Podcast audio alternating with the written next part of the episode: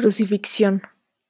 De la nada salen sus brazos, su cabeza, sus manos abiertas, sus palmípedas manos, su barba redonda, negra, sedosa, su rostro de faquir, hecho a medias, un niño, un dios olvidadizo, lo deja sin corazón, sin hígado, sin piernas para huir, en la estacada lo deja, así, colgado en el aire, en el aire arrasado de la carnicería. Ni una línea para asirse, ni un punto, ni una letra, ni una cagada de mosca en donde reclinar la cabeza.